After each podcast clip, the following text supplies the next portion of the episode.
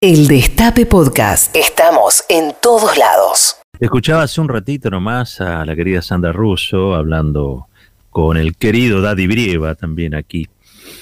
Este, y mm, una reflexión sobre todo eso, por supuesto, el abrazo, el abrazo gigante a, a Sandra.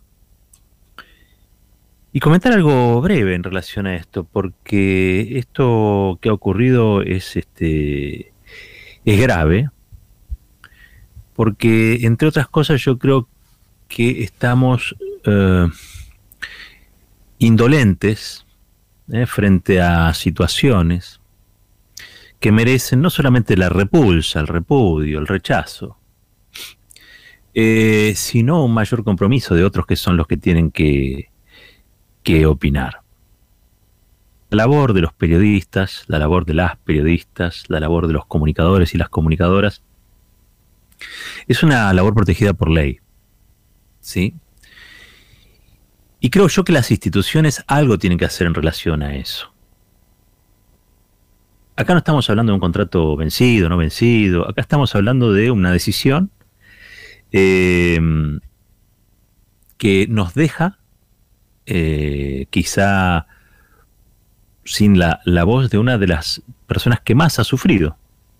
No fue la única, pero que más ha sufrido la persecución, la persecución este, macrista. Y, hoy a Sandra, como tantos otros, yo creo que eh, aquellos que tienen responsabilidades institucionales, de gobierno, de gestión, eh, deberían estar reparando aquello que ocurrió en los años del macrismo. Y sin embargo veo que este, el repudio, el rechazo y la repulsa proviene de compañeros y compañeras. Que eso habla muy bien de Sandra. Compañeros y compañeras que decimos, che, eso no, no, no, merece que le hagan eso a Sandra Russo, es una barbaridad. Pero son otros y son otras los que tienen que ofrecer también algún tipo de, reparación. Esto no puede ocurrir así. Eh, digo, no, a nadie, a los periodistas no se los despide ni por televisión, ni se los despide cuando se le antoja a alguien. Hay leyes, hay legislación, les decía. Y también hay un respeto por las trayectorias, por los compromisos asumidos por algunos, porque no es lo mismo un periodista que dice cosas que otro que se calla, no es lo mismo. Entonces, todos esos que se llenan la boca hablando de la libertad de expresión, hoy deberían decir algo. Para eso es la libertad de expresión, para tomarla. No es una concesión graciosa, es para tomarla. ¿Mm? Creo que incluso aquellos que tienen fueros, y lo voy a decir así, los que tienen fueros deberían hoy estar expresando un repudio, porque a alguien que ya de por sí fue estigmatizada y perseguida, eh, y que se la tuvo que rebuscar con mucha dignidad para vivir en estos años, eh, hoy se la vuelve a estigmatizar eh, diciendo que es cara, porque eso fue el comunicado que, hicieron ahí, que es cara, el, del, comunicado que hizo del Plata, que es cara, que hay cambios en la programación, hace tres meses. No, las empresas no pueden hacer lo que quieran. No existe eso, eso existe en la cabeza eh, flexibilizada, si se quiere, de muchos y muchas que entienden que hay que trabajar de cualquier cosa y de cualquier modo en cualquier momento. No es así. No es así. Pero insisto, una veces eh, estas cosas se las exige a los que no tienen espalda. Yo estoy exigiendo a los que tienen espalda. A los que mañana no van a perder el laburo si levantan la voz a los que mañana tienen asegurado que van a seguir laburando de lo que son, porque son ministros, porque son diputados, porque son senadores o por lo que sea. Eh, la protección de los periodistas es la protección de la libertad de expresión. Para que circulen ideas y opiniones, los periodistas tienen que sentirse respaldados. El general Perón fue el que impulsó nada más y nada menos que el estatuto del periodista. ¿Y saben por qué lo hizo? Porque los medios de aquel entonces eran todos gorilas entonces inventó una legislación, un estatuto especial como, como el de los docentes, para que cuando se despide un periodista, a la empresa le costara caro. ¿Para qué? Para que lo pensaran dos veces, porque hay que garantizar la pluralidad de voces. En aquel tiempo Perón lo hizo y dijo, bueno, yo necesito periodistas que no tengan la presión de tener que escribir en mi contra porque nadie los defiende. Había un gobierno, un gobierno democrático, les recuerdo de paso que impuso el Estatuto del Periodista, ¿saben qué? Está vigente. ¿Saben qué? Está vigente. Yo sé que esto es un despiole. Acá debiera haber sindicatos expresándose, federaciones expresándose. Pero la verdad sea dicha, hoy por hoy, como están las cosas, los que mañana, pasado, el mes que viene van a seguir este, teniendo, su, teniendo sus ingresos, teniendo sus fueros, teniendo su trabajo, teniendo su pequeña cuota o parcela de poder. Esos son los que tienen que hacer y esos son los que tienen que decir. Bueno, dicho esto, vamos a, ir por otro lado, porque hoy estaba leyendo algo y este, me, sorprendió por, las vueltas de la vida. Uno ha vivido mucho y entre otras cosas me di cuenta hoy que del 2001, más o menos, ¿no? Del, del 2001, ya estamos casi a 20 años. Vamos a diciembre de este año, si es que llegamos, toco madera, este, se habrán cumplido 20 años de la última gran revuelta popular, este, eh, grande, digamos, que tumbó un gobierno. Fue el gobierno de Fernando, de la Rúa. Está bien, algo otro, eh, no nos podemos poner a discutir si, lo tumbó, si se cayó solo, este, si se quería ir. Miren, hay un montón de, hipótesis, un montón de, este, de conclusiones a las que se puede arribar leyendo el, suceso, el episodio y, el proceso histórico. Lo cierto es que este 19 y 20 de diciembre fueron escenas realmente eh, caóticas, eh, violentas, más de 40 muertos dejó la represión ordenada por Fernando de la Rúa y el estado de sitio ordenado por Fernando de la Rúa. Y me estoy refiriendo a un momento que llamó del, que se vayan todos, ¿no? Si uno quisiera este, hacer un rápidamente resumir este, en una frase esa instancia, el que se vayan todos. La gente salió furiosa, furiosa contra los ajustos neoliberales, este, eh, muchos y otros tantos porque les habían acorralado los ahorros. Eh, y otros tantos porque también la comunicación había hecho su parte con Fernando de la Rúa, ¿no? También que Fernando de la Rúa se había comprado todos los tickets, todos, absolutamente todos los tickets, para demostrar este, inactividad, falta de gestión, inoperancia, bueno, todo lo que uno a uno se le puede cruzar de solo recordarlo, de solo, de solo recordarlo. Pero bueno, les decía, el, que se vayan todos fue un momento en el que este, llegaron a, Raúl Alfonsín, el padre de la democracia, este, lo, llegaron a empujar por la calle, creo que lo hicieron caer. Como a él, a muchos otros. Había una furia, había una furia este, imposible eh, y siempre encuentro lo mismo. Esa furia era también la contracara de inmensas asambleas vecinales en las esquinas, por lo menos de la capital federal, es lo que uno recuerda. En aquel contexto, en aquel contexto, un grupo de jóvenes tecnócratas, eh, un grupo de jóvenes tecnócratas, fundó un partido político eh, que se llamó 1810. 1810. ¿sí? Ese partido político estaba integrado, entre otros, por, ya les cuento, Marcelo Bomrad, que era un, ex UCD, eh, el abogado Sergio Gregov, un empresario, Darío Curatolo, o Curatola, Gastón Manes, y el más este, verborrágico de ellos, un tal Facundo Manes, 1810. Se llamaba la agrupación, ellos se definían como jóvenes tecnócratas, jóvenes profesionales que tenían que ocupar espacios en la política para que no volvieran los políticos, porque era el momento, insisto, del que se vayan todos. Entonces, los políticos tradicionales al tacho de basura de la historia, acá llega la nueva generación de tecnócratas. Más o menos famosos, iba a decir célebres, pero no, se hicieron más o menos famosos porque su primera acción política fue escribirle una carta a George Bush. ¿Se acuerdan de George Bush, hijo del presidente, el presidente de los Estados Unidos? ¿Se acuerdan del Alca cuando Néstor le toca la piernita? Bueno, le escribe una carta a George Bush en el año 2002. Había arrancado 2002. Y este cerebro que es Facundo Manes, junto con su hermano y, los otros jóvenes tecnócratas este, que no podían ocultar su enorme liberalismo en sangre, le escriben una carta al entonces presidente de los Estados Unidos pidiéndole, eh, pidiéndole que no aprobara envíos de dinero al gobierno de Eduardo Valde mientras la Argentina no hiciera las reformas estructurales que necesitaba, refiriéndose así al recorte del gasto público y la reforma que por entonces reclamaba el Yo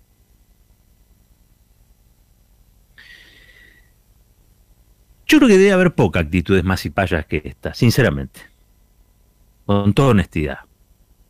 Con toda honestidad. a ver, hace poco Mario Negri pedía que, que Pfizer escribiera una, una, ley y que el gobierno la, adoptara como propia, así que eh, es inagotable la cantera probable de gente que patea en contra del país aún siendo del país. Digo, Patricia Burri le quería dar las Malvinas a, Pfizer.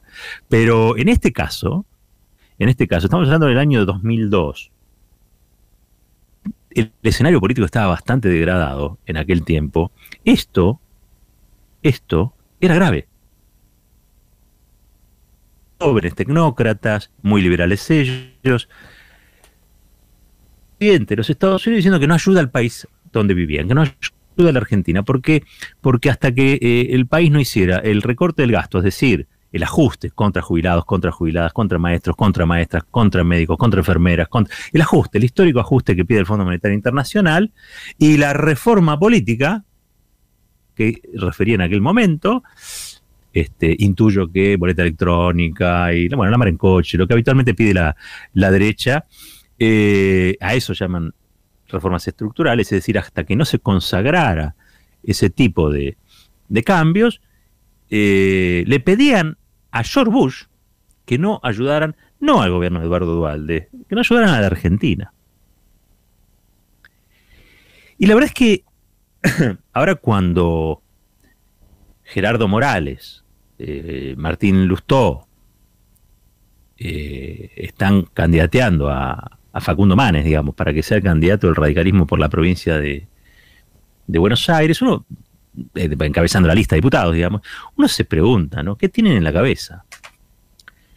¿Qué tienen en la cabeza? Bueno, el que se preguntaba qué tiene en la cabeza la política era Facundo Manes. Tuvo un programa en C5N hace ya un tiempo eh, donde se llama Los Enigmas del Cerebro. El programa que tenía Facundo Manes. Una cosa, Los Enigmas del Cerebro. Eh, ustedes saben, ¿no? Él es neurocirujano, es el cultor de las neurociencias. Eh, cuentan las malas lenguas que ha escrito muchos libros y que las editoriales se pelean publicar y, hacer circular y vender los libros de Facundo Manes. ¿Saben por qué? Porque Facundo Manes compra toda la primera edición completa. Entonces, con el hambre que hay, con la milladura que hay en el mercado editorial, ¿sabe lo que significa que un autor se autocompre una, una impresión de una edición de 5.000 ejemplares? Vayan y fíjense en los libros de Manes si encuentran a una librería en, lo que es el, pie de imprenta, de cuántos ejemplares consta la edición. Y van a ver que ninguna edición de Facundo Manes baja de 3.000 o 5.000 o, o incluso más ejemplares. ¿Por qué?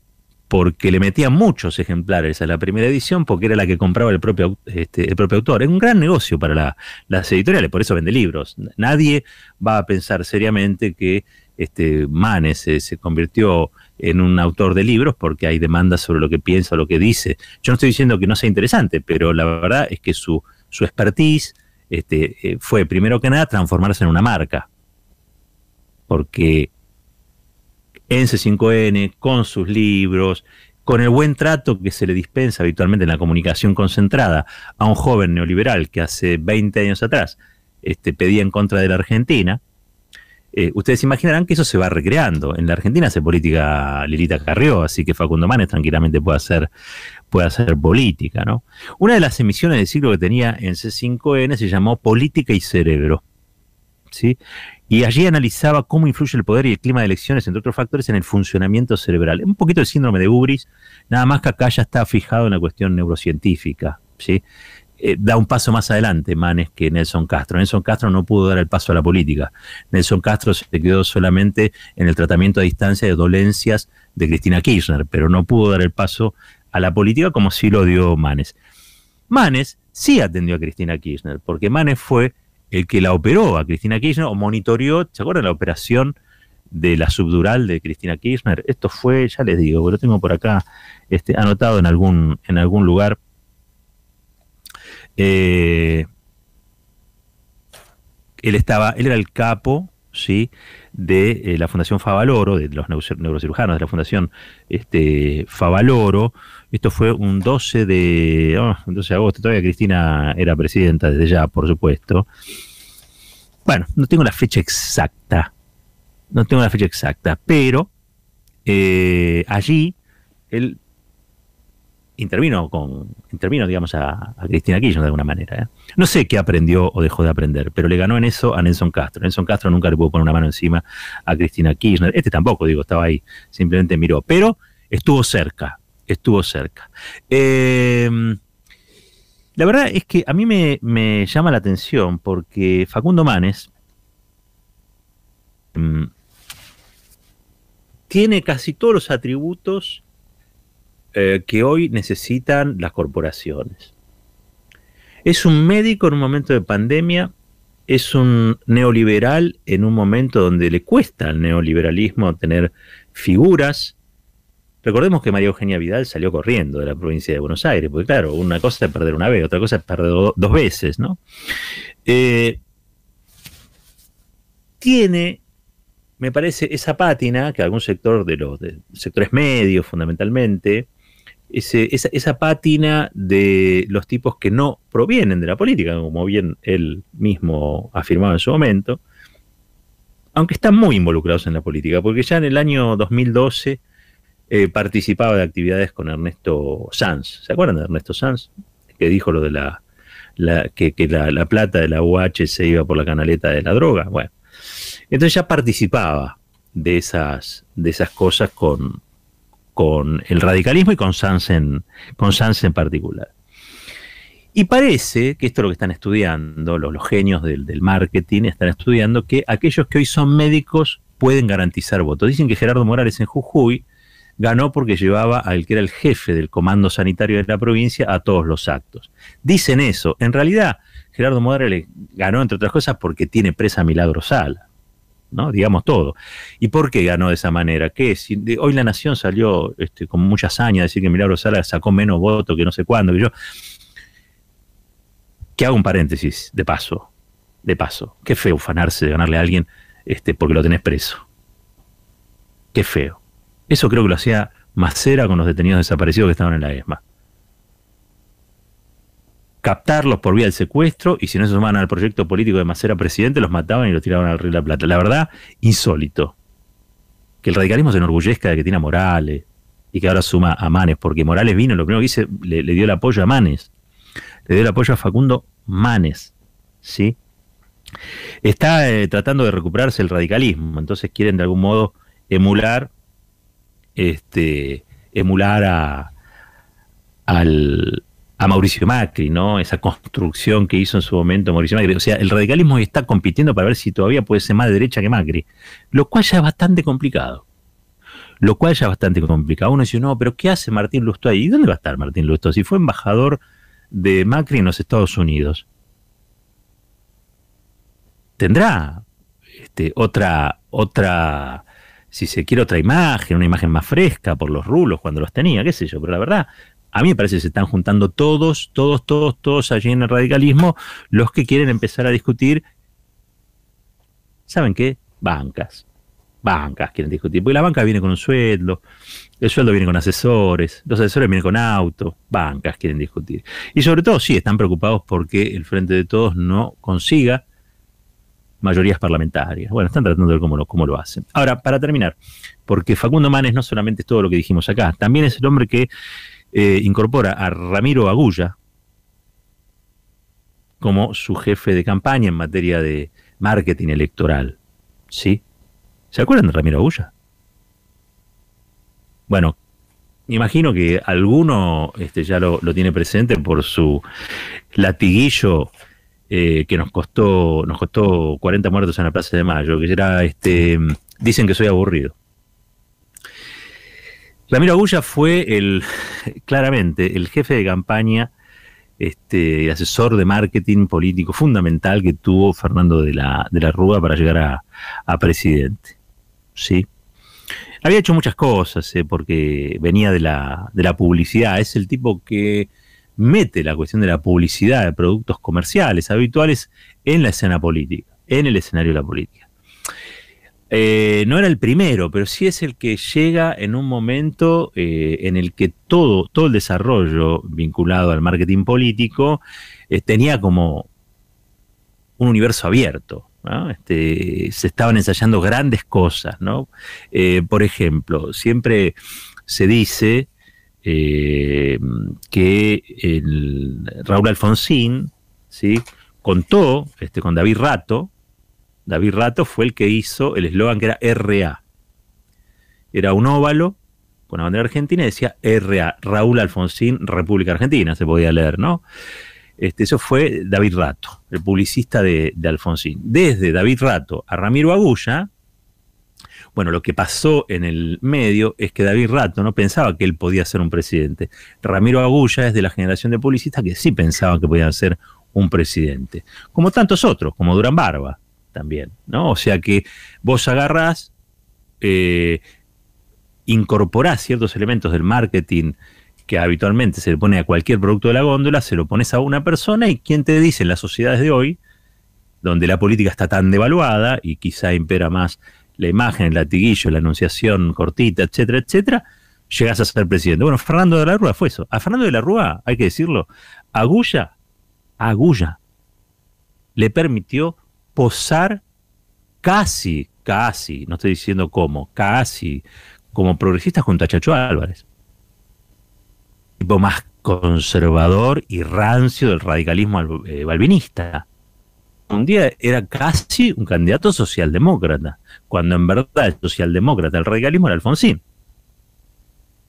La rueda venía de la derecha, este, no, no, no venía de, ningún otro, de la derecha del radicalismo, digamos, no venía de ningún otro lado. Pero bueno, Agulla lo, lo convirtió en un personaje consumible que llegó a presidente, nada más y nada menos. Las consecuencias de eso, insisto, están en la Plaza de Mayo un poco después.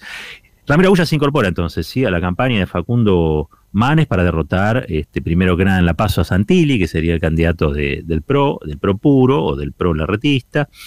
Este, y em, tiene en su haber Agulla, este, no solamente lo que yo decía de la Rúa, sino que también después trabajó para eh, Menem, para Massa y para De Narváez. Eh, pero bueno, ahora va por su, por su amor de siempre, que es el radicalismo. Eh, en un punto es el, el, radicalismo. Así que bueno, el señor Facundo Manes, que pasó de escribirle cartas a George Bush para que no ayudara a la Argentina, cosa que ya de por sí lo invalidaría en cualquier sociedad con algo de memoria, contrata a quien fue el publicista de Fernando de la Rúa para este, garantizarse una banca en la provincia de Buenos Aires. Hay gente que tiene un alto concepto de sí mismo. ¿no? Facundo Manes es uno de ellos. ¿Qué tendrá en el cerebro Facundo Manes? Porque él habla del cerebro de los demás. Pero ¿qué habrá en el suyo? Esto es Fuerte al Medio. El Destape Podcast. Estamos en todos lados. El Destape Podcast.